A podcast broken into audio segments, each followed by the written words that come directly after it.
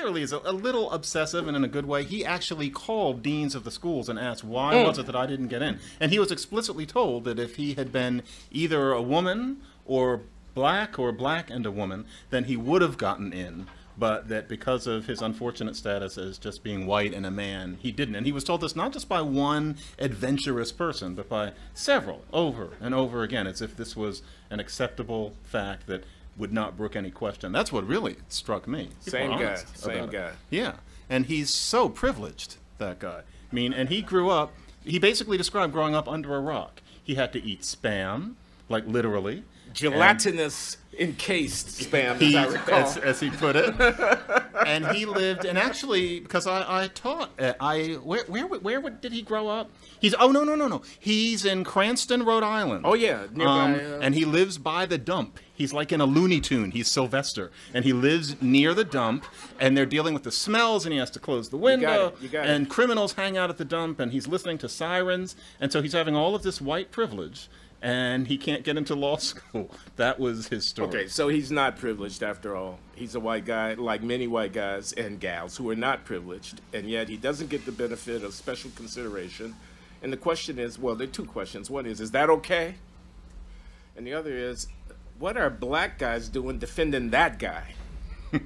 And some black guys, like me, and I think you, would just say that affirmative action is a wonderful thing, but it should be based on socioeconomics. And one of the damnedest things is that if you say that in some circles, it's considered to be odd, bizarre, self centered, you just don't quite get it, you're denying that racism exists, etc. When really, I'm thinking about that guy living like Sylvester at the dump. Why doesn't he get consideration given what he went through? The idea that he doesn't get it because his ancestors were Caucasian, which I think is the, the argument, is clearly flimsy. You know, maybe somebody could hold it up, especially if they were a crack lawyer, but it's flimsy. It doesn't, it doesn't work.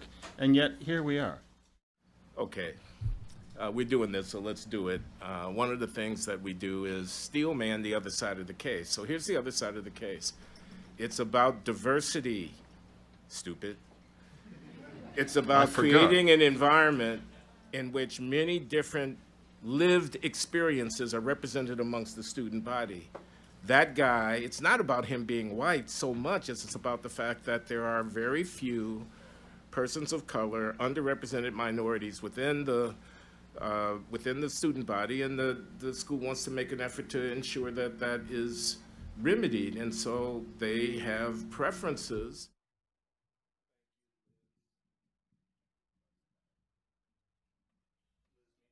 Closer to the mic? You want? I can want- get closer to the mic. I can hold it. I don't want to hold Actually, it. rather, I rather like holding the mic. If you hold it, I can. Thanks, Liz. Watch me break it. It's gonna break. Hey, here we go. No, no, I'm, I'm just saying there's an argument on the other side. Is there? Yes. Yeah, the argument is for diversity. I mean, what? Diversity, equity, and inclusion. What? Diversity. You know, the truth is, I don't think I've ever put this in print. When I went to college, given what a bougie upper middle class black person I was, I went to Rutgers at a time when a significant proportion of Rutgers students were white first generation college students. To be honest, as far as diversity went, I don't know what they learned about blackness from me, but I learned about lower middle class and working class whiteness from them, and I found it quite educational. And I assumed that white versions of me could learn a lot from Mr. Cranston, Rhode Island. He struck me as quite diverse from me. I didn't no, live near a dump. No, there's you more know. than just skin coloration in defining what me makes for diversity. What about religion? Suppose oh. you were a born again Christian. Wouldn't that add some color to the scene? I found those people very diverse when I was in college. They diverged diverged from me, and I learned that they made sense. Yeah, you have conversations sitting in the hallway with them. Do people still do that now? I imagine everybody's on their phone, but back then you had nothing to do but sit in the hallway, and you learned from people. I would have learned a lot from what's his name, Craig Let's give him a name. It's probably Craig. And so I would have learned a lot from Craig. He has to have a name, Craig. Craig told a tragic story. Yeah, I did read that one. Now, Craig is angry. I mean, I think we got to bring that into the mix here. Craig is pissed I off. hope his name is Craig. Craig is nurturing a, gr- a grudge. uh, and there's a lot of Craigs out there. There's a lot of angry people who don't feel safe to express their anger and their resentment because they'll be called racist if they do. And I just wonder what kind of world we're making for ourselves going forward, where there are a lot of. I mean, they might vote for Donald Trump, heaven forbid. They, they might find ways of expressing their resentment and their anger and their feelings of hurt by uh, political, uh, you know, uh, extremism and whatnot. So is it the shooting in the foot situation, this diversity obsession that seems to be going on? How many, this is a genuine question, how many Craigs do you hear from who say, this sort of thing makes me so angry that I've become impatient with the race debate and I'm giving up on it? A lot. Do you hear people actually explicitly saying that? Uh, I'm done. I'm through. I mean, do you not read the comment section of some of our posts? Well, as you know, I, I don't. And It's my job. I gotta read it because I gotta I- monitor it because I gotta delete the over the top comments. but but you get a lot of that? Okay, that's that's educational.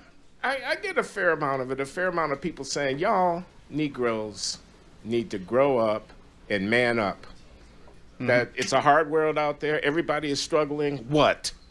You got an excuse because your grandfather was enslaved? I'm tired of it. I get a lot of that, and it gives me the willies. I'll confess because I don't want to feed into that kind of sentiment, and yet I think it's really important to stay in touch with reality. So I don't know, John. Well, remember, if we're going to do the devil's advocate thing, that what many people would say in response is it's not about my grandfather, it's about microaggressions and it's about the cops and how the cops might treat me, or if I'm getting a little older, how the cops might treat my son. Now, as you know, many people say that and they mean it deeply, they say it hotly, and it's very hard to reach them about it. Are they not right? What's the response to that argument? What most people would say is, frankly, the cops. What about it? Uh, well, we're going to talk about the cops. We are because that's what the answer to that question is. It's not my grandfather, it's not slavery, it's not Jim Crow, it's what I have to put up with when I go out there being a black man every day. You know that routine. What is the response to that? Driving while black, like I can't get a taxi. Like people never heard of Uber. I mean, you know, I think it's overplayed. It's a, you're pl- overplaying your hand. I think that this is not 1980. This is not 1950. This is 2022. I think the country's fast moving and it's very diverse. Have you noticed uh, what's happening with all these different, the Latino, the Asian populations, et cetera, et cetera? It's a very dynamic country. Uh, I think the belly aching uh, is getting old, and, and I think it's a uh, pathway to mediocrity and to a kind of permanent second class status. And I think people will pay obeisance. They'll genuflect, they'll, they'll mouth the right sounding words, but in their heart of hearts, they're, they're uh, cultivating a sense of contempt for people who, uh, whose main argument is my great grandfather was enslaved. Folks, I'm doing something because you never know when you feel that bump in your pocket, whether it's your kids. Just making sure I can't believe he's doing that. that is not my child. So, anyway. anyway, yes, all of these things are are very suppose you never know and it's always in your pocket. And so, no, these things are extremely real, and I just think that we have reached an impasse in our race debate about things like this. And as we wondered during the last show that we recorded, the question is what we do about it, and us avoiding coming off as men beyond a certain age who just sit around complaining. What is the actual solution to these things? Well, I hope you're not asking me that question. I mean, I'm happy I- to hear what you would have to say about it. I think that we have to assess whether or not we're making any difference. And you, You mean whether or not you and I are making any difference? you mean you and I, just you and I, No, no. I mean people of our. ilk. Yes, the idea is whether we heterodox people, we peculiar people, are creating any difference in the race debate. Are we making any difference? Okay, well, Our ilk, yeah. no, but there are some loyalty issues here. If we were to, if we were to explore this, you know, there are some. You're black. You know, whose team are you on? I mean, whose side are you on? Uh, don't does your conscience never trouble you, John, when you deliver one of these, uh, you know, uh, attacks on wokeness. I mean, you wrote a whole book. Woke Racism is John's book. I did. Everybody should buy his book. Yeah, you should buy Do- it. does your conscience never trouble you when you end up being the black guy who's the skunk at the party kind of thing? the Diversity, Equity, and Inclusion Party. No, actually, um, woke racism started with me sitting on a sun porch late at night and feeling that I needed to tell a truth. I don't feel guilty at all, and I frankly feel that most black American people think just like you and me. The question is just one, whether they know it, and two, whether they want to say it in public. So, no, I don't feel like a skunk. But, Glenn, I want to I want to ask you something. This morning, I pretended to read a book and it was um, a very good book by one of our ilk, Ian Rowe, who is a senior fellow at the American Enterprise Institute, and he's been a CEO of um, various charter schools. Yeah, he's a And- big charter school entrepreneur Yeah, here he- in the city. Yes, he's he's very good at it. And when I say pretended to read, I don't mean to indicate disrespect. I didn't have time to read every page, but I, I, I read it. And one of the things was about school choice. He's a big believer in school choice making a big difference in um, black kids' education. Now, from what I know, and I'm not taking on anything Ian has done personally, from what I know, the record on vouchers is not great. Say 20 years ago, talk about what I write. I used to always talk about school choice. I've stopped because the data doesn't seem good enough. Am I missing something? Yeah. Okay, tell me. Well, I mean, not all, and first of all, it's not just vouchers. Charter schools are not just vouchers. Those are public institutions that are free from the regulatory restraints of the central system and can experiment and do different things. Uh, it's a mixed record. They're, they're not all uniformly excellent, but the best of them are really very, very good. Let a thousand flowers bloom. Let the market decide. This is what I would say. Let people come in, offer what they have to offer. Let parents make their choices. Let the money go with the parents and the kids. The money doesn't belong to the teachers. The money belongs to the parents and the kids. Let them go where they think their kids will be best educated. Those charters that are not performing should wither and die on the vine. Those that are should grow and should flourish. I think Ian and his baccalaureate high school that he's trying to stand up and the other things that he's done has very long waiting lists. I mean, that ought to tell you something. When you see people in the hundreds uh, putting in their name on a list, hoping to get called so they can avail themselves of a spot in the school, the school is probably doing something right. Why wouldn't we want to encourage that as opposed to uh, shut it down, limit it, cap it, uh, you know, and so forth and so on?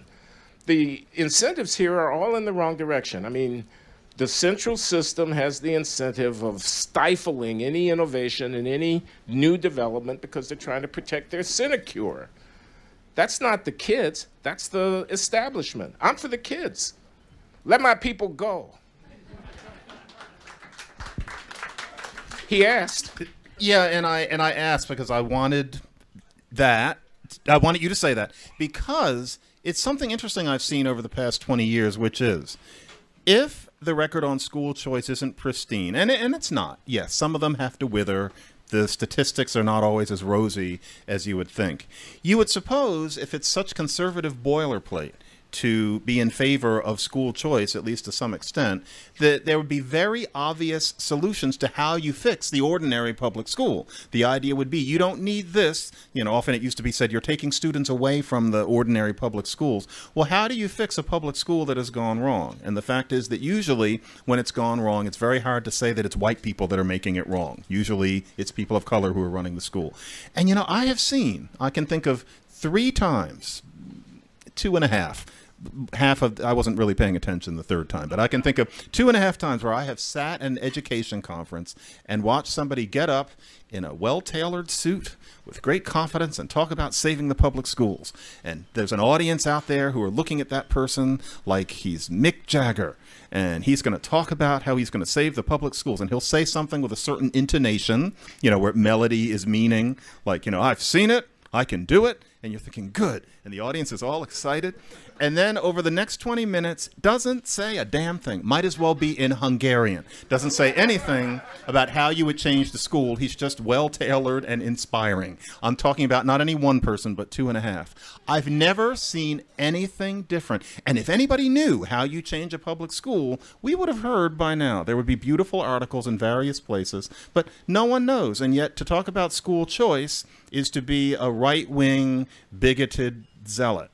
I don't find that that coheres in my view. Have you ever heard anybody explain how to fix a public school that was in English and you know wasn't about melody? Well, no, but I've not heard him tell me how to bake a loaf of bread or, or how to make a good attache case or how to land a plane on, you know, without crashing it. I mean, this is the, the, the, mystery and the magic of the market. I'm an economist uh, in my day job. Is that you don't have to be able to tell the answer to those questions. You let competition and uh, the pursuit of profit and success in the marketplace ferret out the methods that don't work and reward the methods that do, they prosper and they grow and they get more customers. With the assumption that people are trying. Yeah, right. right. Yeah. Well, and in the public sector, you don't necessarily have the pressures of competition. And that's one of the arguments, it seems to me, for expanding charters, allowing a thousand flowers to bloom. As long as you have a winnowing process, as long as you have a way of weeding out those that are not being successful, and I think when parents can vote with their feet, and take their kids where they want their kids to be educated, you have that that uh, winnowing effect. So that's a that's a theoretical argument in, in any case for for charters. The sad thing though is that the public schools don't seem to improve. That's the thing. It seems almost as if there's nothing to be done. Maybe we're being too hard on the public schools. Maybe they're not all cut from the same cloth. Certainly, public schools in relatively prosperous communities are flourishing, and you know you have a lot of uh, excellence that's exhibited there.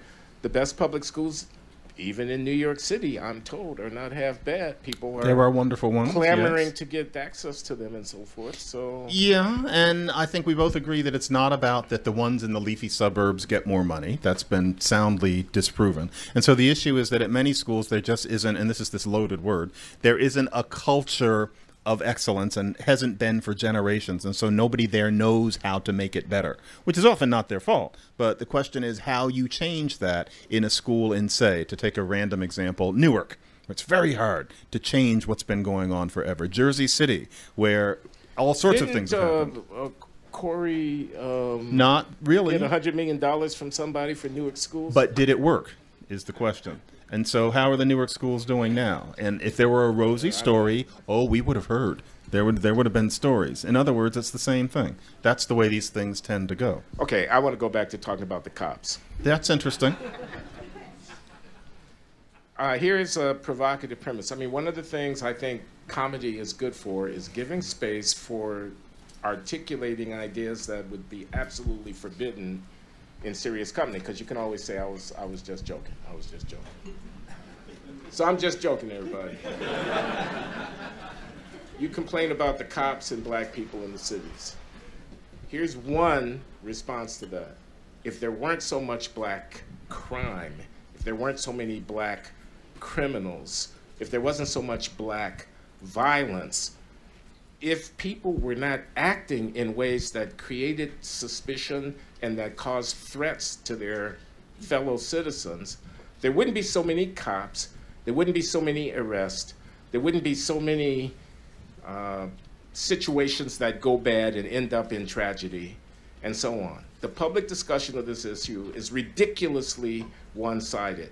Policing is probably one of the hardest public service jobs that you can possibly imagine. Make a mistake and you become a racist and you're on your way to jail, or worse, you get a bullet in the back of the head. So the real issue here is black crime, black criminals. Now, there are not so many of them. Most black people are not criminals. But unless we acknowledge the fact that the reason the police officer is terrified when that kid reaches for the glove compartment and doesn't keep his hand on the steering wheel is because too many of those glove compartments have pistols in them, and too many of those kids are readily willing to draw those pistols and shoot. This is the problem, though. Glenn, don't you understand that the reason that there is this. I was just kidding.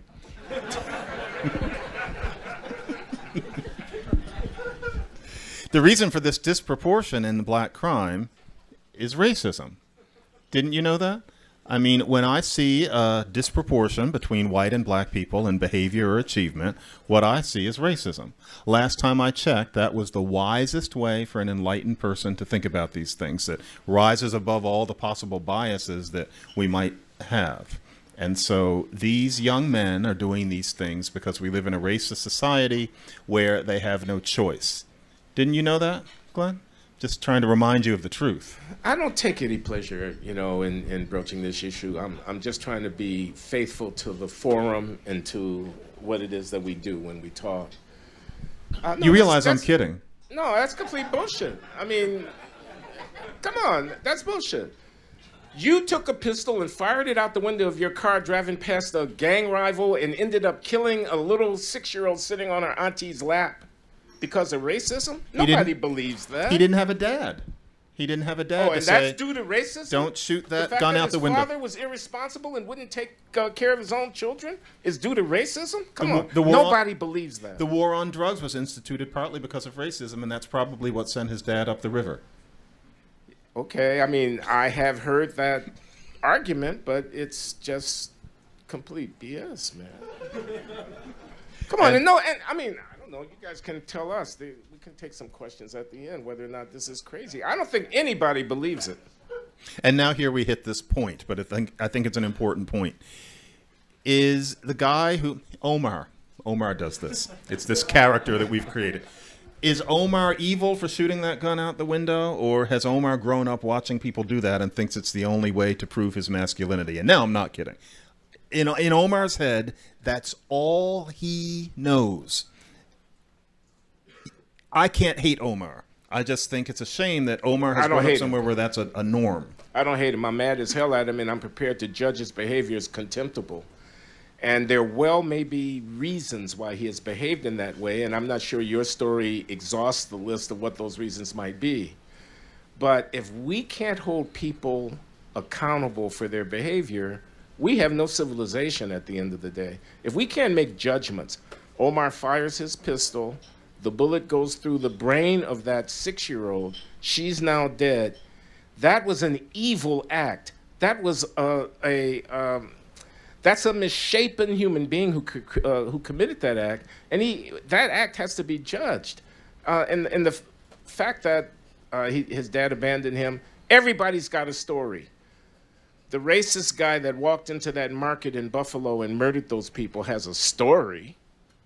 I'm not going to let that story obscure my clarity about the evilness of that act. Likewise, Omar.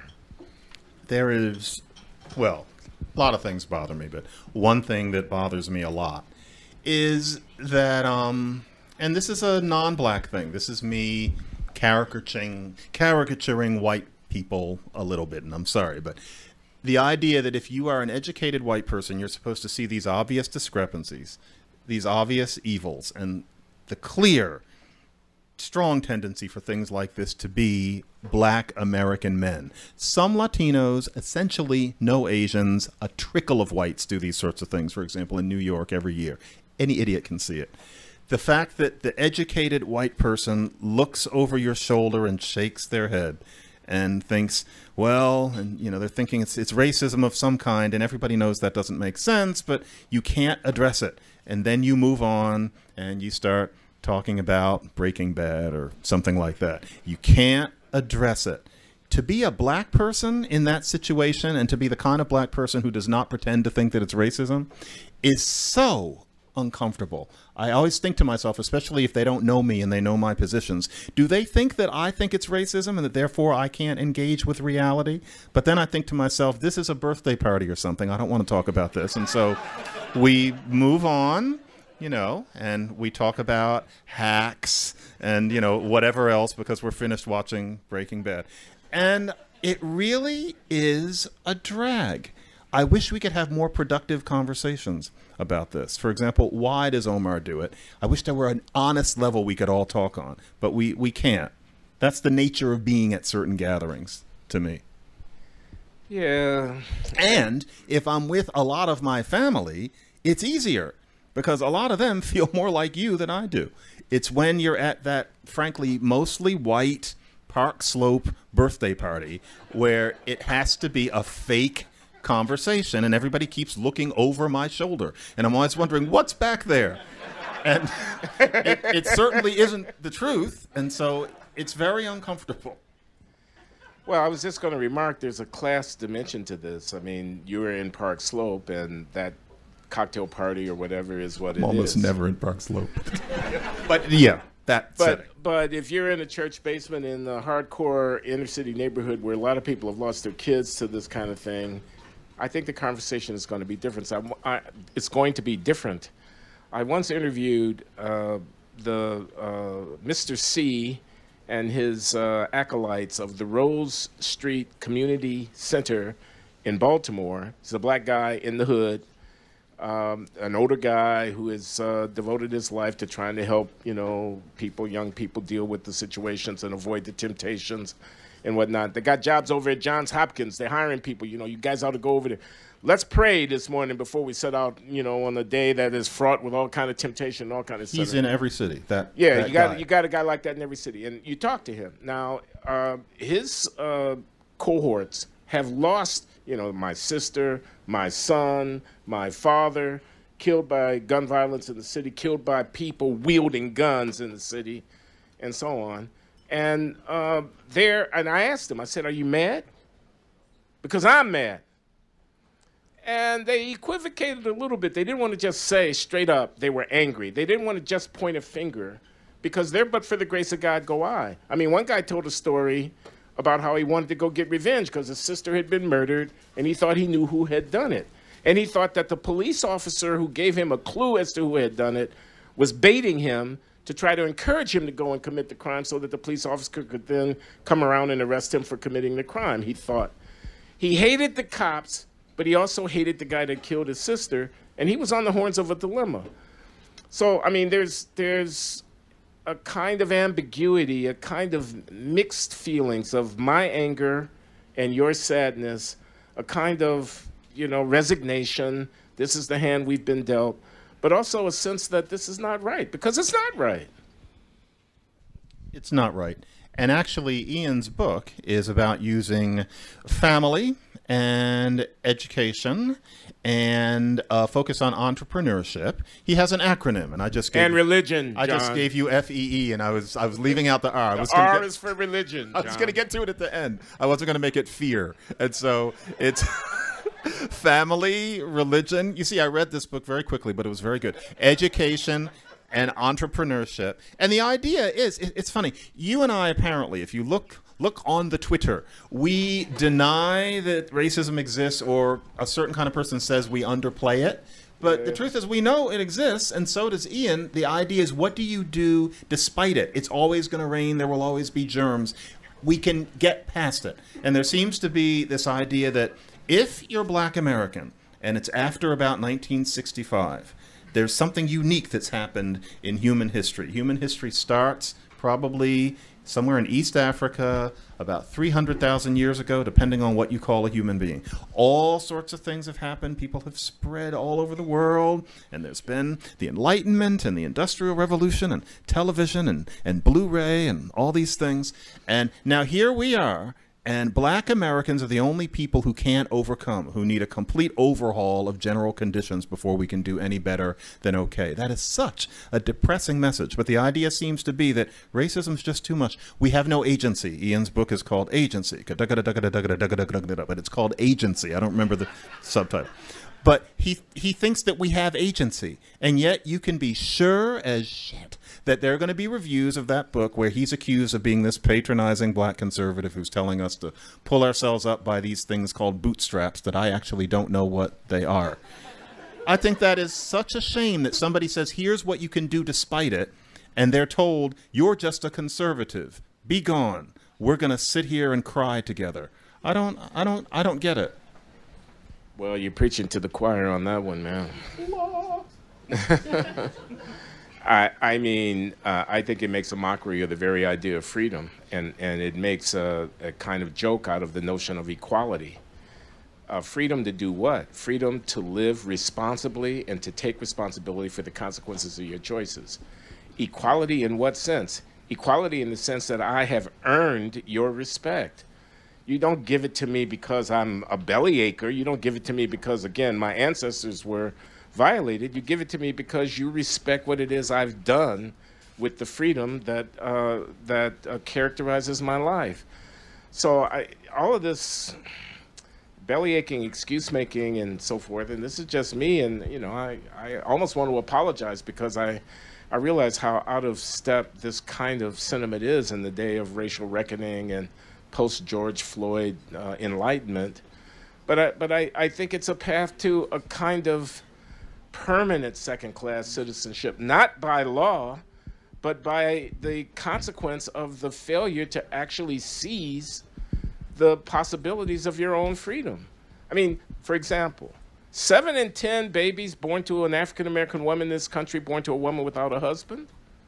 How's that healthy? How does that lay the groundwork for a prosperous and flourishing subsequent generation? We don't need fathers. No, no, no, I can't say that because, well, the feminists won't let me say it. You feminist won't let me say it because it lionizes fatherhood in the family because it's uh, 1950s. Yeah, I'm in my 70s. I was born in 1948. I actually think the nuclear family is a mainstay in the foundation of our civilization. I think some of this violence that you're seeing amongst these young men is a consequence of the collapse of the institution of the family. I think that's something to be lamented. I think it's something that a free people, a free, self respecting African American people, could direct our attention to. Not the government, not reparations, but we seizing the imperatives of our own freedom. That's what I think. But uh, given that the tenor of the times is exactly the opposite of what I'm saying, uh, I, I'm in despair. I don't think the future holds much uh, prospect of an improvement in this situation. Glenn, do you remember the time that um, we first talked about George Floyd? Uh, we had no idea that we were going to still be talking about him years later. It wasn't clear what the impact was going to be, but um, yeah, I remember well. Everybody 20, had a certain. 20. This is, I think, May 2020, major lockdown. I remember where I was, yeah.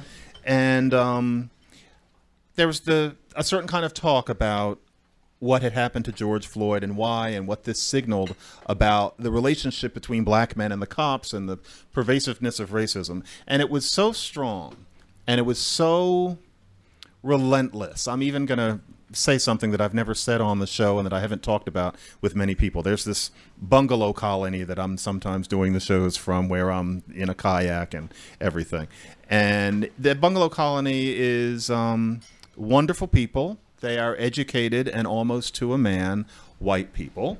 And, Jewish, right? Um, they are almost to a man Jewish, like not me and not one or two other people, but I had an unpleasant exchange. Nothing nasty, but I had an, un- an unpleasant, quietly unpleasant exchange with one of them about George Floyd around that time. And I heard later, he didn't tell me, and he's always been very nice to me, but I heard later that he said, John's not somebody that I think I can talk to. And it was because I was saying that I think the tenor of the conversation about Floyd and what it means for the nation was distorted. And we hadn't had an argument, but this is a very wise person. He's a person who is a journalism professor. And my inclination was to think, and this is rare for me, my inclination was to think, am I missing something? If he can't get this, and I, I had quoted statistics to him that were correct for a change. If he doesn't get me, I asked you that afternoon, Glenn, are we wrong? Is there something that we're missing? And we decided that we weren't wrong. How do you feel about that now? Like you're expressing a certain amount of insecurity, if I may, that because we seem to be so alone sometimes. Do you still have that feeling? I don't, frankly, but I did for about two seconds in May of 2020. I'm just wondering. Okay, so, so George Floyd, I think, I guess, two things here. Uh, I think George Floyd. I mean, I watched the video when YouTube would allow me to watch it. It's since been taken down of Derek Chauvin and company's uh, attempt to uh, restrain and arrest George Floyd. And his behavior, which contributed to, but Derek Chauvin's knee was on his neck, et cetera. It was a horrible, horrible thing. It was very difficult to watch. I, I guess I see why YouTube might have taken it down. And I thought that's bad policing. I also thought George Floyd was a mess what we know about his life and so on. and I watched the funeral. Gold casket, case on. Uh, a national event where major politicians and figures came to voice their words, and I thought, okay, I mean, I get it. This is an event. This is a ritual. We're enacting something here collectively. This is an affirmation of something given the history of the country and so on and so forth. It's symbolic. Let me not quibble. So and I watched the aftermath. I watched the protests, and the protests were global. I'm just back this summer from giving some lectures on race in um, France and in, and in Britain. And uh, what people wanted to ask me about was, you know, how the tenor of this issue in America is moving and shifting because it has consequences for their own domestic uh, social relations and political developments and so forth. It was global, and I thought this is bigger. This is bigger than George Floyd. This is something iconic. This is something profound. So I was loath to dismiss it. But you heard what I said earlier in this conversation. I said if there weren't so many black criminals, I laid the foundation for this large problem on a massive failure of socialization of a significant portion of the lower strata of African American society. I don't think that's only on black people, but I think it's substantially on black people. And if you take the police violence issue and you put it in perspective, the Washington Post keeps an extensive database uh, chronicling every single case that they can identify of a police killing of a citizen, unarmed or armed, etc. There are over a thousand, maybe 11, 1200 in any given year of those instances, about which, about a quarter of which are African Americans, about half of which are whites the, the police killings problem is vastly overstated by the activists. The idea that it's open season, this is the attorney Benjamin Crump's book about police killings of unarmed black open season. There's a handful of unarmed black people killed by police in any given year, and there are twice as many whites as blacks killed under similar circumstances. What about the disproportion, though? So let's say we're a quarter, well, but it should be an eighth. in crime. Yeah, there's a disproportion. Of blacks are one in eight Americans, and they're one in four people killed by police. That's a doubling of the of the percentages. Yeah, but what about participation in violent criminal activity, which calls the attention of the police uh, to the individual who's participating in those actions? And we could cite Roland Fryer's careful study of the data in Houston and so forth. But I don't want to, I don't want to go there. I, I mean, I just want to say that the idea that this is a first order phenomenon affecting the quality of life of black people in this country is a vast exaggeration of the circumstance. And it's the main thing. If there were one generation of one black boys and men growing up in less than pristine neighborhoods, and also educated young black people listening to the news and listening to professors.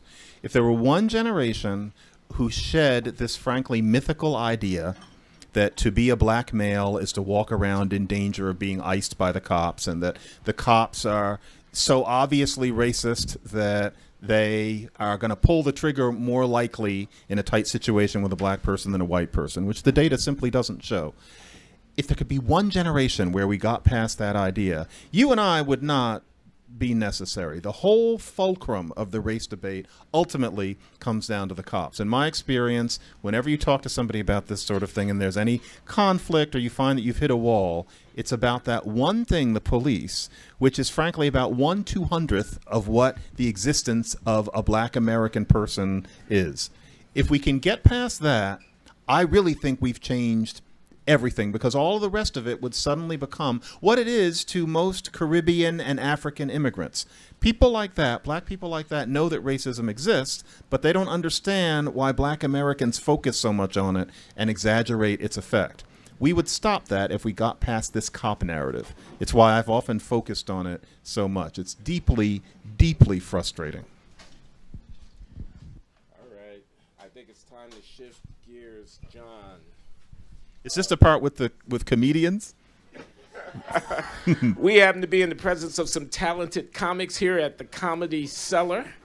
And it would seem a shame if we didn't benefit from hearing their input on what we've been talking about or whatever else they want to talk about. So let me ask them to join us up here, and I'll introduce Sherrod Small, who's host of the podcast Race Wars podcast. Sherrod. Oh, no, this is Jon Laster. Jon Laster. And this is Nimesh. Oh, okay. So there's a chair over here. Oh, you, you all good? Uh, I Okay, y'all took the first chance. I'm gonna, go you know, over it, you bro. just Okay. no, Nice to see. This is Sherrod. Get in here. Get in here. Oh man. We're a family again. All right, I like it, man. I like it. Jon Laster on my right here, and Nimesh Patel here on the far end. Sorry I'm late. Check one, two. I couldn't get a cab. I was at a birthday party in Park Slope. You know how hard those those are to leave. I'm here to Finger represent the. foods and Adderall you can eat. Is my mic on? Is this on? Can I you hear think me? it is. I think Can you hear me? mics Is this microphone on? Yeah, it's on. Check one, two. You guys can hear me? How's this Sounds one? really check, low. check, check, okay. check, check, check, check. Yeah, we good. Check. Okay. Yes, check. Okay, guys, have at it. Um, oh, we talking. We talking about yeah. Let, with What the are we talking police about? the police. I mean, the police thing. I mean, two things can be true, right? Right. Th- There can um, uh, the harassment. I do agree that it's a, you know, that it's a, a, a bigger problem than people make it out to be. Like it's the whole black problem. There's so much more going on here. Um, I did on my Instagram which is called He Was Funny, a Jon Laster challenge, where I had black men tell their stories about their encounters with the police. Right. And there's probably you did one for me, Sherrod. Yes. I think there were forty or fifty. I was on home from a Boy Scout meeting and got pulled over by police when I was a child. and he tells that story. 12 years old. He tells that story on the Jon Laster challenge. I had to be like, I'm trustworthy, loyal, helpful, friendly, courteous, kind, obedient, thrifty, brave, clean, and reverent, just to walk away. yeah. Thank God for Eagle Scouts. and I had That I- side is kicking your ass. Pick it up over here. Too much judgment. And I had a ton of white people in my DMs every day saying we had no idea that this is what it looked like to engage with the cops to you guys. I remember you guys you guys are sitting up here talking about Floyd and me and Floyd are the exact same height, exact same weight, exact same skin color. So I felt like I was watching myself Yeah. being choked to death. Literally. Same haircut. You know what I mean? Like I it literally if you know, if you just kind of glazed glanced at it, I it reminded me of myself. I um am one of those people though that don't think you can march yourself out of an economic problem. True. Yes. So I created an app to support black owned businesses, uh, BLAP, uh, shameless plug, um, because I think that it's more of a it's more of a uh, ongoing financial problem. We've had headwinds obviously since we came here in chains. Um, that caused us few. right, right. That that caused some of these problems that you guys. Yeah, let's call them headwinds, Headwinds right? Let's call term. them head. Let's call them financial headwinds for now. Um, that uh, that that end up in these same situations as you were speaking about. Why is the Black American after all this time still in the same conundrum? And I think that we were spending our way out of the conundrum, a la Tulsa, and then there's backlash. The Klan wasn't there for niggas who wasn't doing good. The Klan was there for uppity niggas. How dare you niggas do good?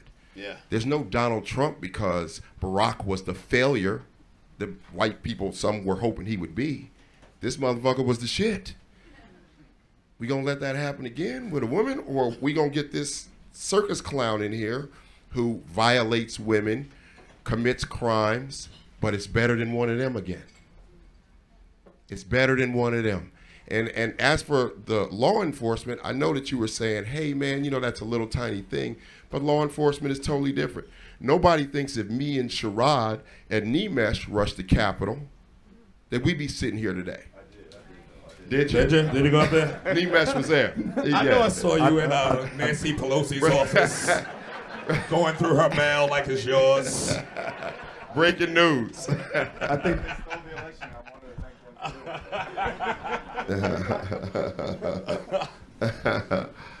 I knew he was taking them goddamn rock climbing classes for a reason. I wondered what the fuck he was doing in them classes. But how do you feel, crowd? Do you feel like black people don't go through police brutality, or we don't get more uh, fucking knees on our neck than you guys?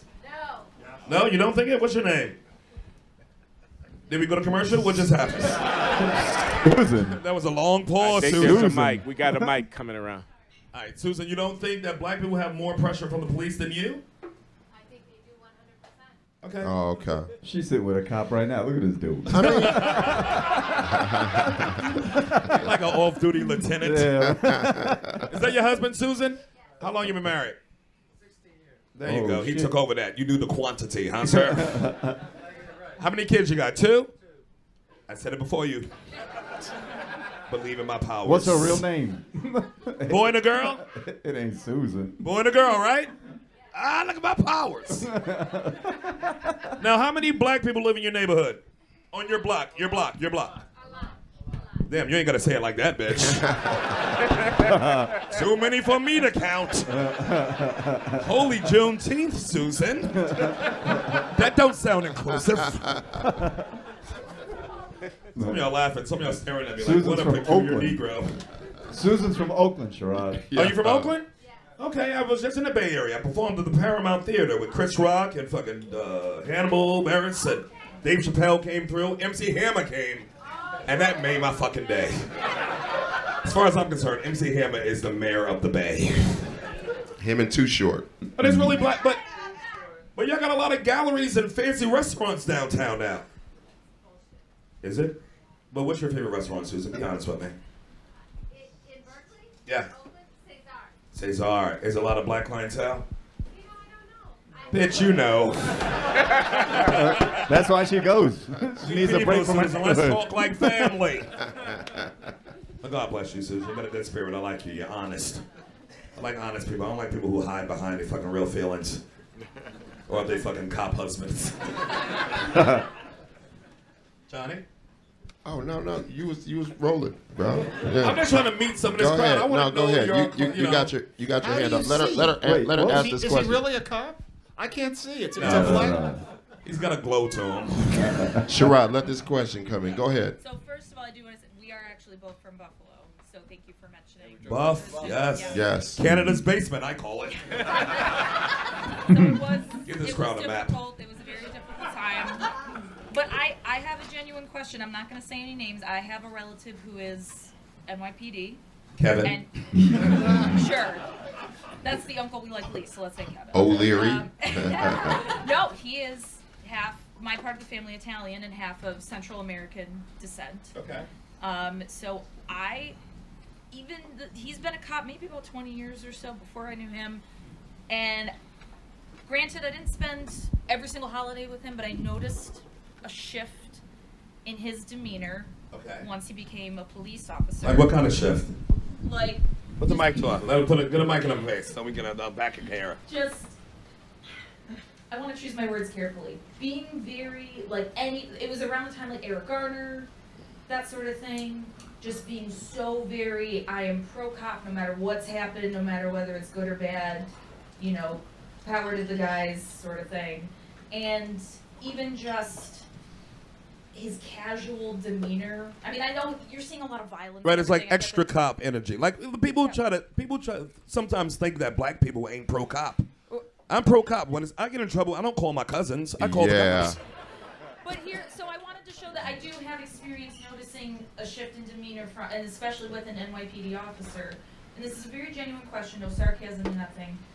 Do you think that being a police officer is maybe one of those professions that I'm not saying someone is specifically saying I'm gonna be a cop just to fuck with black people, but a certain disposition of I'm drawn to being a cop because I was bullied in can- high school. I was either I was bullied or I was the bully. And I want to maintain that. So I'm not saying necessarily I'm here to fuck with a specific minority, Right. but just an overall, I'm here because I want to be able to have a job or a, a daily life. I can fuck people up, and I don't really have the repercussions of it, or I can kind of exert. I, I don't.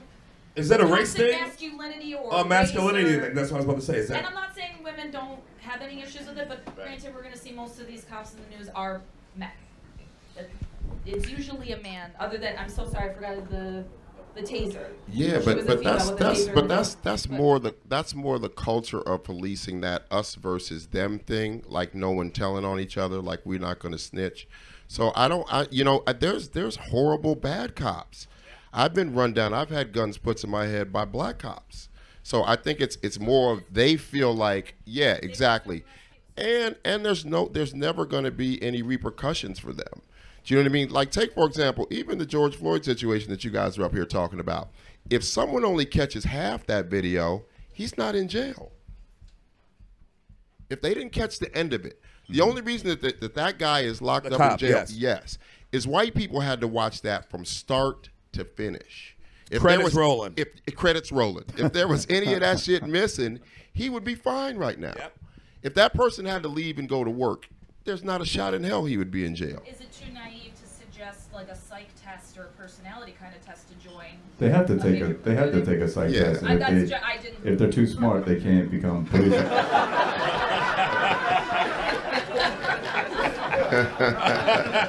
then they then they work at the fire department. yep, yep. Police want the you goddamn right. Well, to be honest, FDNY is the most racist institution in Oh, 100 percent. It's less blacks in, F, uh, in the fire department in New York than any other fucking. Because the fire people got to live together. they got to live in the house. And you got to cook the food. Some people don't like fried chicken. Okay, but city, cities around the country are having trouble filling their ranks with police officers. The uh, people are retiring. They're Baltimore is paying a twenty thousand dollar bounty to uh, to try to encourage people to join the police I went to. Morgan State in Baltimore, Maryland. I was down there when I was taping The Wire. It was a sweet town. Okay, But I'll tell you this. First of all, the police department, I grew up in Bed-Stuy, Brooklyn. We used to have more relationship with our police department. 78th Precinct, 81st. We used to have Christmas parties there. Community They gave us- policing. they give us bicycles. They was the coaches of our softball teams, our baseball teams. Community policing. We knew the cops. They go like this, I'm going to tell your mother, we go home. It was before they came in from Long Island. Yeah, then they started shipping them in. We didn't know these guys. They didn't look like, you know, Dave Righetti and the, the Yankees that we knew. And they and they and they fear you. They feared us. And they Instead of knowing you. us and coaching us, and we all swam together when I was like, this was when I was like up to 15 years These old. these white dudes that run up on you, they fear you. But You look different. like the dude that fucked their girl and dunked on him in high school. and I was the guy that fucked their girl and dunked on him in high school. But that don't mean that I have a gun. I'm just trying to get to the comedy show, homie. You know what I'm saying? Yeah. But we got more in common than not in common. That's what always bugs me about all this race shit. It's like we the same people. We are. word. Get used to it. We got anxieties and fears and fucking we apprehensive about the future, but we all the same dude. I've never I've never had a, a bad run in with a cop. Surprise. It's always yeah. Never once. Not once. Nimesh. That's because your skin's so fucking tight. Two times I got pulled over while driving. What's up with your Your mic, microphone? your mic. It's cutting me out. Use our headset. The two times I've been pulled or pulled over has been when I had Che or Barnett with me. Two Black people two in of the my black car. friends in my car. I swear to God, I wish I'm making that shit up, but it was in upstate New York. I got pulled over twice. Right. Both times I had either Che or my friend Kevin in the car, and it was just like, yeah, sorry man, I'm just driving them around. This is a little driving this Daisy situation. I the reason I made the Jon Laster challenge is I think that people, white people, would be mortified if they knew how many times we had been stopped by the police. I think they would. When I called my friends to even Sherrod, Sherrod said the same thing as everybody else. Oh, I got to think which one. Hmm. It wasn't a matter of had we been violated horribly by the police. Which which story do we tell? Yeah, which one's gonna play the best? which one's going to play the best in your project and that and then by the time the new york times had fucking put it in there like yo you got to see this shit john is doing i was barraged with hey stories, yeah. yeah. Hey john i want to tell the one about a couple of them made me cry. I didn't even And these are post- famous people too, by the way. oh yeah.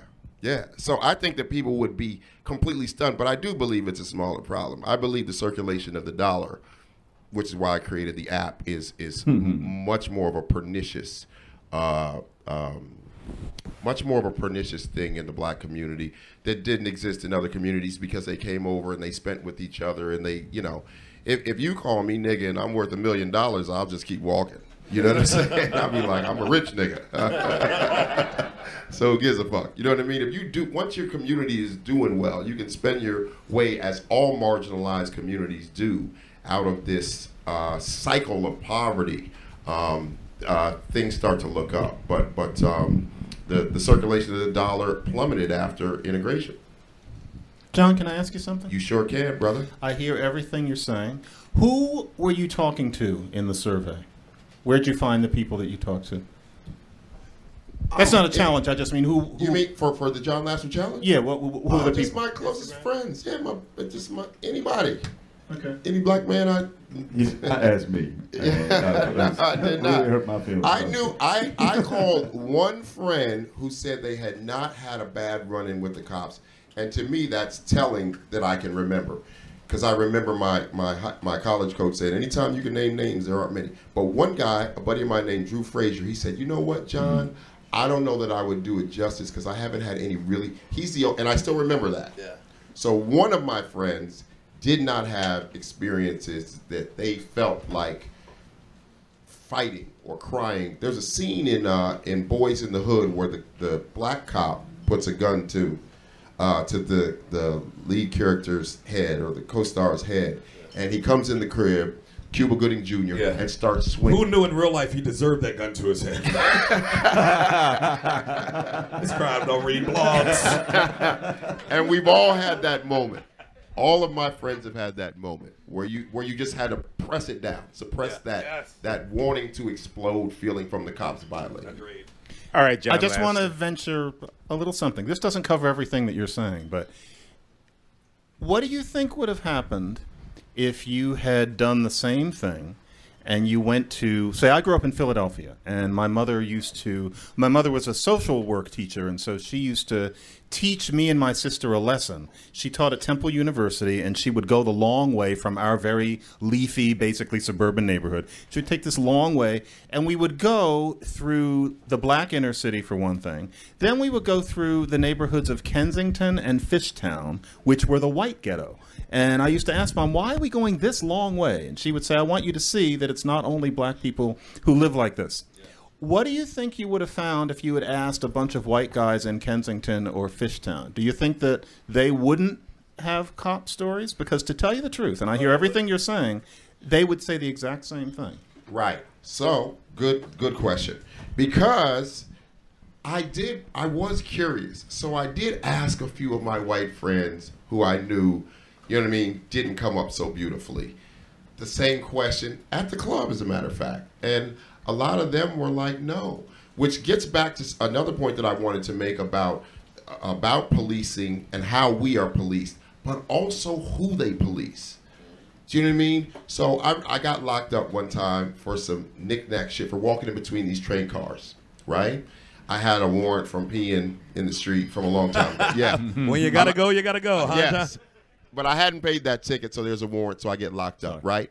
I'm in the cell. People are coming up to me, hey, ain't you the dude? And I'm lying. That I don't want to be this comedian. right, exactly.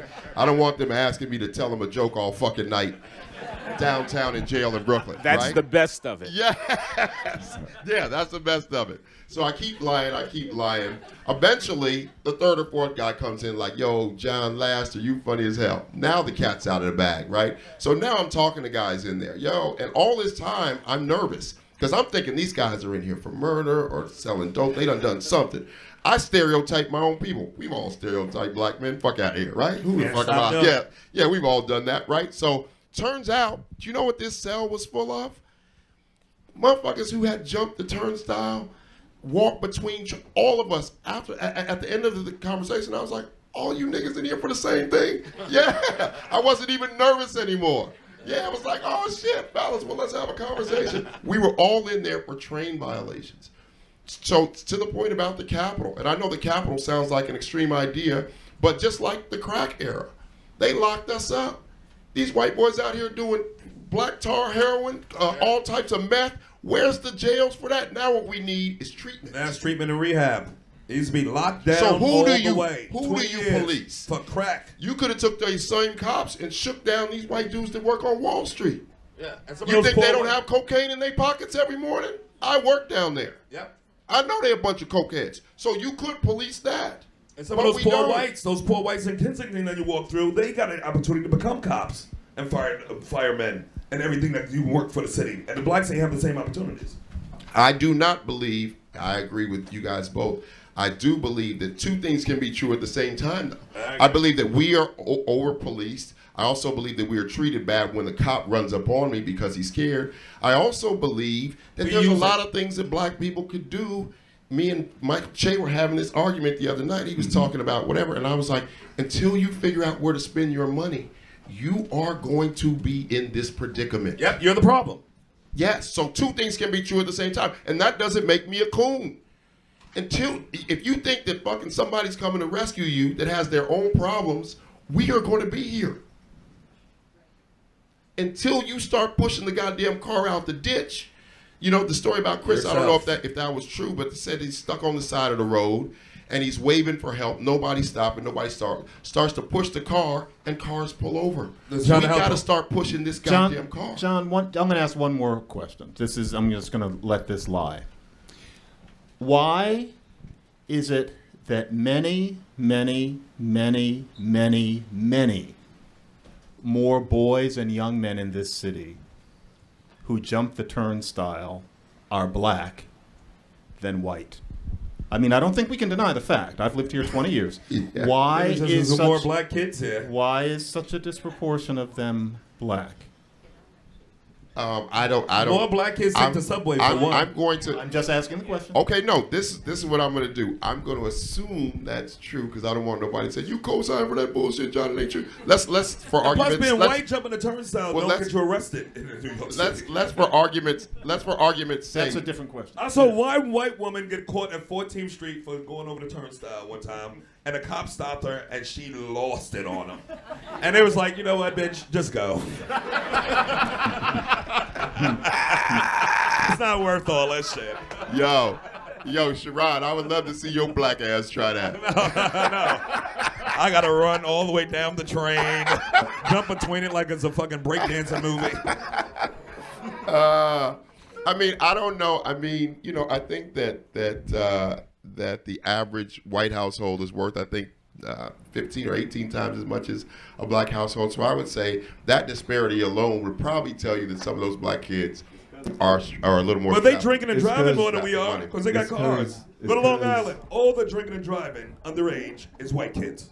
Well, they have cars. All of it. But they don't get jail time for that. That's more dangerous than jumping a turnstile. Do you know that? You don't kill nobody when you jump a turnstile. Do you know that they don't get jail time for that? Oh, I know that because I, I drink and drive with them out there. they like, uh, you know what? The car knows the way home. I'm a visitor. Crowd, you don't deserve me. Okay, I'm letting these guys have their head here. But I mean, I just got to bring some reality to the situation, man. 20,000 homicides in the country in a year, 10,000 of them are black. Uh, homicide, homicide the major uh, cause of death of, uh, of young black uh, kids. I mean, uh, these cities are made into war zones by the amount of violence. That's How we get the guns? When We you make 'em? address your, I'm not talking about the gun. I'm talking about the person who's shooting the gun. And I'm asking you, in the context of this discussion, to address yourself to the horror that's being perpetrated in so many of these committee, communities by the violent behavior of a few black kids. Now let me break this down. First of all, like when white kids, white kids shoot up schools too, right? Let's let's go to schools. When white kids shoot up a school, they shoot the whole school. They shoot everybody in school. I was like, that's your beef? Everybody, the janitor, motherfucker. when black kids shoot in the school, it's one kid shooting one kid. It's Kareem shooting Kareem, and half the time the school is like this. Somebody had to shoot Kareem. Welcome Okay. to Earth. It's like somebody had to shoot Kareem. Somebody had to step in there where the police would not and end that menace. Sometimes we celebrate it. We're like, wait, Kareem's going? I can go to science this week. I'm going to have a future because Kareem does not. Earth. All Too right. much. He said somebody got somebody got to shoot Kareem. Somebody had was to terrible. shoot Kareem. Kareem had to go. That's the facts. I went to school in Brooklyn. I went to public school all the way up to high school. Then I went to Bishop Loughlin uh, Catholic school in Brooklyn, Bed-Stuy. Me and Giuliani went same school. He went when it was all boys. Um, Thank I- you, better side. Yeah. yeah. Yo, Glenn, to your point, I think you're you're asking a a macro question. Now, I do agree with you. If you shoot somebody, your black ass should go to jail. I'm not gonna. I, yeah, I'm not gonna call that racism. I remember I was on the court one day. This dude drives by, pulls a gun out, uh, pulls a gun out the window. While I'm on the court, I was the hood athlete. You can't pull a gun on me. Yeah, you can't you can't pull a gun on a hood athlete. That'll get you fucked up. And uh, and one of my psycho friends runs and jumps on top of the car. They start shooting through the roof. Oh shit. Yeah, I'm a. That's a scene from Above the Rim with Tupac.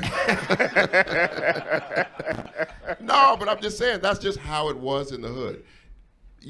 A, a, a, a, a gunfight later on ensued. Everybody didn't get out of there. I'm not going to get specific. I still don't. That was a long Wow. time ago. Right. But should the person who shot the person go to jail? Absolutely. But the, the, the, the number of homicides that you're talking about is a macro issue. I mean, that's from centuries of the incentive being let them sort it out out amongst themselves. Do you know what I mean? If, if, if there had been a white woman involved in that same thing, they would have kicked in all the doors in the hood that night, and we knew it. We knew that. Yeah. And you know that too. We all know that it's very different.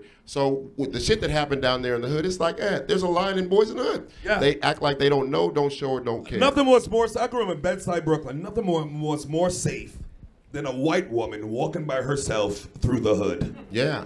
Well, when they when Every they nigga was like this. Yo. Nobody touch her. Sherrod, Sherrod, We all going to jail. Sherrod, when they gentrified where I lived in Fort Greene, when white people first started moving in, they put us out. They literally, my landlord said, uh, "You can find somewhere else. Don't worry about it. Give me the rent." yeah, I'm not even joking. And they put cops on every corner from from I think DeKalb over to Myrtle, so that white women could get home safely. And and also the G train started running on time. On I'm time. still pissed Yeah, off yeah, about course. that. I'm still upset about that bullshit. I love when the white people The come. G Fresh train used come. tomatoes. The G train before that would come once a month. You had to have a reservation. you used to you used to have a re- you used to have to get a reservation for that Yes. train on Expedia. It was like a haunting. It was a haunting when we got them. Yo, I yo, I I love you guys. I have to actually go host a show, unfortunately, around the corner. But thank you guys for having me, man. I'm I'm sorry. All right, John. Sorry, I gotta All run. right, John. Good to see you, Sorry, I buddy. gotta run. Any of that time? Thanks, Nimesh. I think we Good luck getting a cab. Uh, I'll speak for John now. Uh, Nimesh, been waiting to hear from you, man. my mic was uh, off. Uh, let me say all the jokes I had loaded up.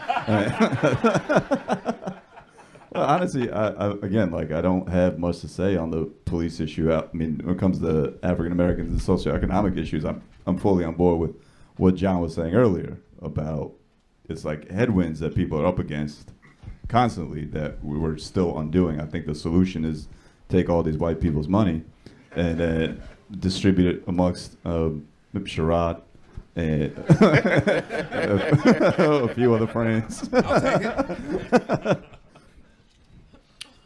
We have any questions in the audience out there? Use this broken mic. All right, so so we're talking about cops, we're talking about headwind, and uh, I'm thinking about um, when Catholics first came here, I- Irish and and Italian, and I'm thinking how uh, I'm sure in the beginning uh, those uh, groups had uh, uh, very uh, severe run-ins with authority, and uh, I don't know the hi- exact history of it, but the Irish seem to had uh, just populated the police force, and the Italians seem to have gone more uh, the legal end and, and judges. And and I understand that that uh, uh, up until recently, uh, uh, blacks weren't able to just apply and enter into into let's say the police force. But is this maybe an opportunity where now white people, I, I, I think it'll be very hard for them to want to become police officers. So is this an opportunity where minorities can take over the police force almost like the Irish did back at the turn of the 20th? And, and so there, the, you, we could start a change there somehow. It, it's just an interesting history for me. Your question is, should black people become cops? And, and that will solve everything? It will help. I don't know. Is that what the Catholics did? Yeah, that's what the Irish did. The Irish, the paddy wagon was called the paddy wagon because they got arrested all the time. and then they became the motherfuckers driving the paddy wagon. Uh-huh. But you know, Irish and Italian, they came to America to become white. Right. Black people didn't have that choice. We still black no matter where we go. Right. You could hide. Italians and Irish wasn't white until they got here. Swish. Swish. I don't know. Should I pull, call people? Yes, yes. Um, John and Glenn, you will forever be on a pedestal, in my view, for the work that you did in actually watching the documentary of Trayvon Martin and reading the book. Was that you, John, who actually even read the book? I read it too. And I really did read that book. Yeah. Um, what's the update on that? Because that was the actual roots of the corporation of Black Lives Matter. Have you guys gotten any kind of okay cred as a result of that, or are you still like uh, in the shits over it? Glenn knows more about that. All right, well, let me give some background and you can weigh in, John. So we, um, she's talking about Joel Gilbert, who is a documentary filmmaker who did an expose on what he called a witness fraud in the Trayvon Martin case. And the fraud involved substituting someone who testified as having been on the telephone with Trayvon at the time that the encounter with George Zimmerman in Sanford, Florida took place. So, in other words, that Rachel Jeantel that we saw, that hesitant witness, that she was a plant. That was a complete fake. Go ahead, Glenn. Yeah. And uh, Gilbert went on to uh, use the public records and uh, uh, uh, cell phone and text uh, uh, records and whatnot to get uh, a view, a kind of insight into who was Trayvon Martin and what was going on in his life and all of this. And, and he produced this um, debunking of the kind of cover story about what happened Trayvon Martin, an innocent kid, Skittles and Ice Tea. hunt, hunted down by George Zimmerman and so forth and so on. And he gave a counter narrative.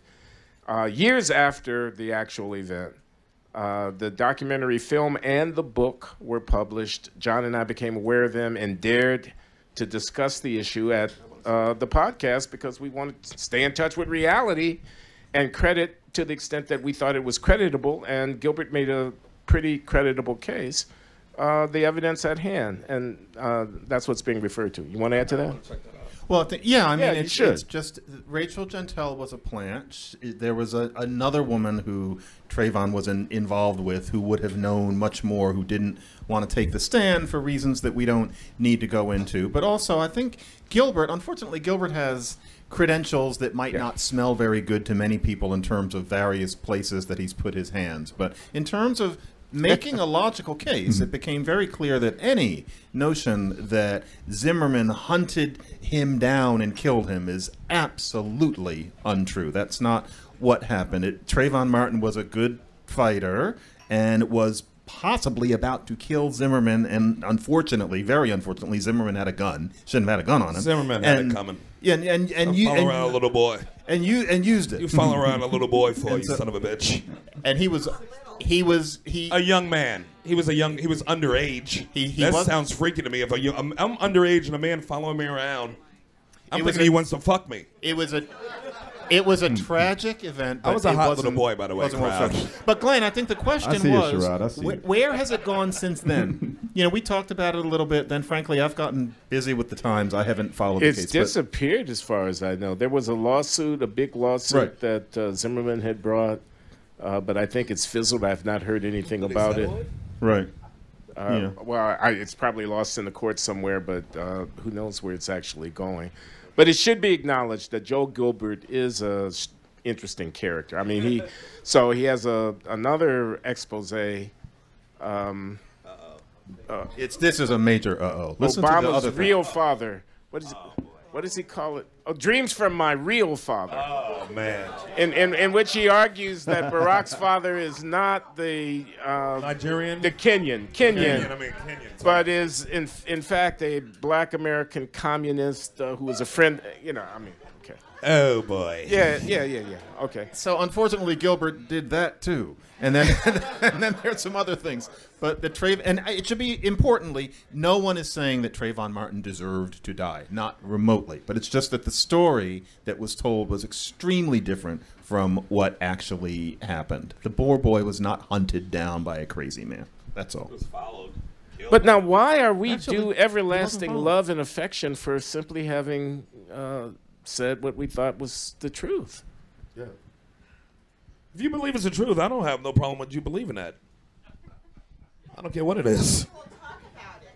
Preach. Nobody will talk about what actually happened. Oh. You two did, and that was extremely impressive that you went against the Black Lives Matter, who now we see is just a bunch of hoodlums who are taking a bunch of money. Whoa, whoa, whoa, Whoa! whoa! Holy shit! Sherrod, you want to go All first right. or should I? All right, let's go to defer to you, commercial. We'll be right back with more of this. Uh, Susan, Susan, can you tell her how to behave, who's, please? wait. Okay, who who stole the money? Patrisse Cullors has stolen millions. All right. So why don't you prosecute her? That don't mean that all Black Lives You're Matter. going after her. But that don't mean like black people in my church who believe in Black Lives Matter stole money. the corporation has. That means fucked that the- one the- individual. The corporation has fucked the grassroots people who are doing. Baby, you had me at corporation. I don't uh, black people on the side of corporations. They corporations have never been on our side. It used to be a corporation that sold us. Corporation has fucked with You argue with, well, you wrestle with a pig, they you both get muddy. They like it. You might get bacon. Wait, who's who's the pig in this case? Who's wrestling? Let, let's get another question here. This is a nightly conversation with Sherrod. This is, this is just how it is. Uh, so my question has to do with a podcast you guys did in January. It was one of the great podcasts where you guys were disagreeing the entire time. I think it had to do with the Georgia voting laws. And John was very adamant that they were racially motivated, and Glenn was accusing John of doing ad hominem attacks. So my question is for John. Um, you know, if someone's saying something overtly racist and, you know, they're saying that we want to suppress the black vote, obviously that's racist intent. But if someone's not saying that and on the face, the laws that they're passing are race neutral, and as we saw in the effect with the primary, it's the, the greatest like voter turnout in the state. So, what is it that makes you impugn such a like um, malignant motive to certain What the fuck is impugn me? so um, such a malignant motive to some like certain politicians and certain um, yeah policies. I hear you, and I was mystified by the response to that one, to the extent that, no offense, to be honest, I was never even ruffled by all that hate mail I got for that because, and no offense again, I think it's so easy to misinterpret what someone's message is. I didn't say, or if I did, it was because of the, the messy flow of, of casual speech. I didn't say that the people were racists. I always emphasize that I don't know what's in their hearts, and I think you can do what they're doing without being a bigot at all. I was. no, I don't think you could because you were, yeah, you were saying that like they wanted less Democrat voters, and Right. to do that they wanted less black people to vote, Which is pragmatic. which is racist. N- no, It brings race into no, it. that's just that's just it. That is overextending the use of that word. It means they don't care what the effect on the black community is going to be. They're not interested in observing. I see what you're saying. They don't give a fuck. So you I cannot give a fuck and not be racist. Frankly, yes. Yes, I agree. think that there are differences in priorities. I agree. Those people aren't bigots. They just don't give a damn. And to me, there's a difference. And It's frankly, still just as equally bad. and I took I took a lot of shit for quote unquote saying these people are racist when I think that it's painfully clear that certain people have noted all black people vote Democratic. And so if we do things that will prevent black people from voting, then we Republicans will have more votes. I don't call that bigotry, although I know that the fashion is to say that it is racist in the sense that, say, Ibram Kendi would mean it. I think we extend that word so far that it's difficult for most human beings to wrap their heads around it, and it's useful. I'm not dressing you down. I see what you mean. But it is useful to call it racist because then it gets our hearts pounding and we're going to battle against it. We can battle against it without saying that those people are bigots. Some of them probably are. But if I were somebody who wanted them to, I wanted there to be more Republicans because I think that the Republicans have a vision for society that will get us past everything. They think they've got the answer to everything, right? But if that's what I thought, then I can see deciding let's have fewer black people vote. And it's an easy way to get rid of Democratic votes because they all vote Democratic.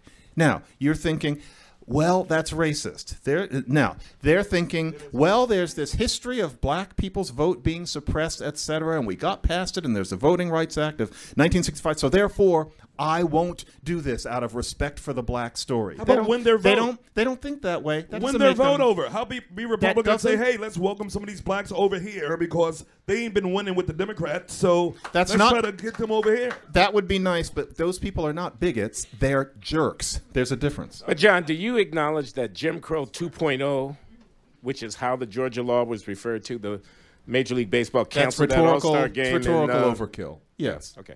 And there's no such thing as the new Jim Crow either. But people. I like are- that they canceled that baseball game. You don't deserve baseball, fucker. That's not a right. All right, ladies and gentlemen, I've been told that it's time to call this session to a close. I do regret it. I want to thank Nimesh Patel, Sherrod Small, Come on now, crowd. We're all John family. Laster, Jon Laster in absentia, John McWhorter, the man, and your humble servant here, Glenn Loury. Yeah! the champ is here. Oh, you're such a Virgo. Thanks, guys. Thank you. Yeah, I appreciate it. Nice meeting you. Thank you very much. We'll talk again. My pleasure. My pleasure.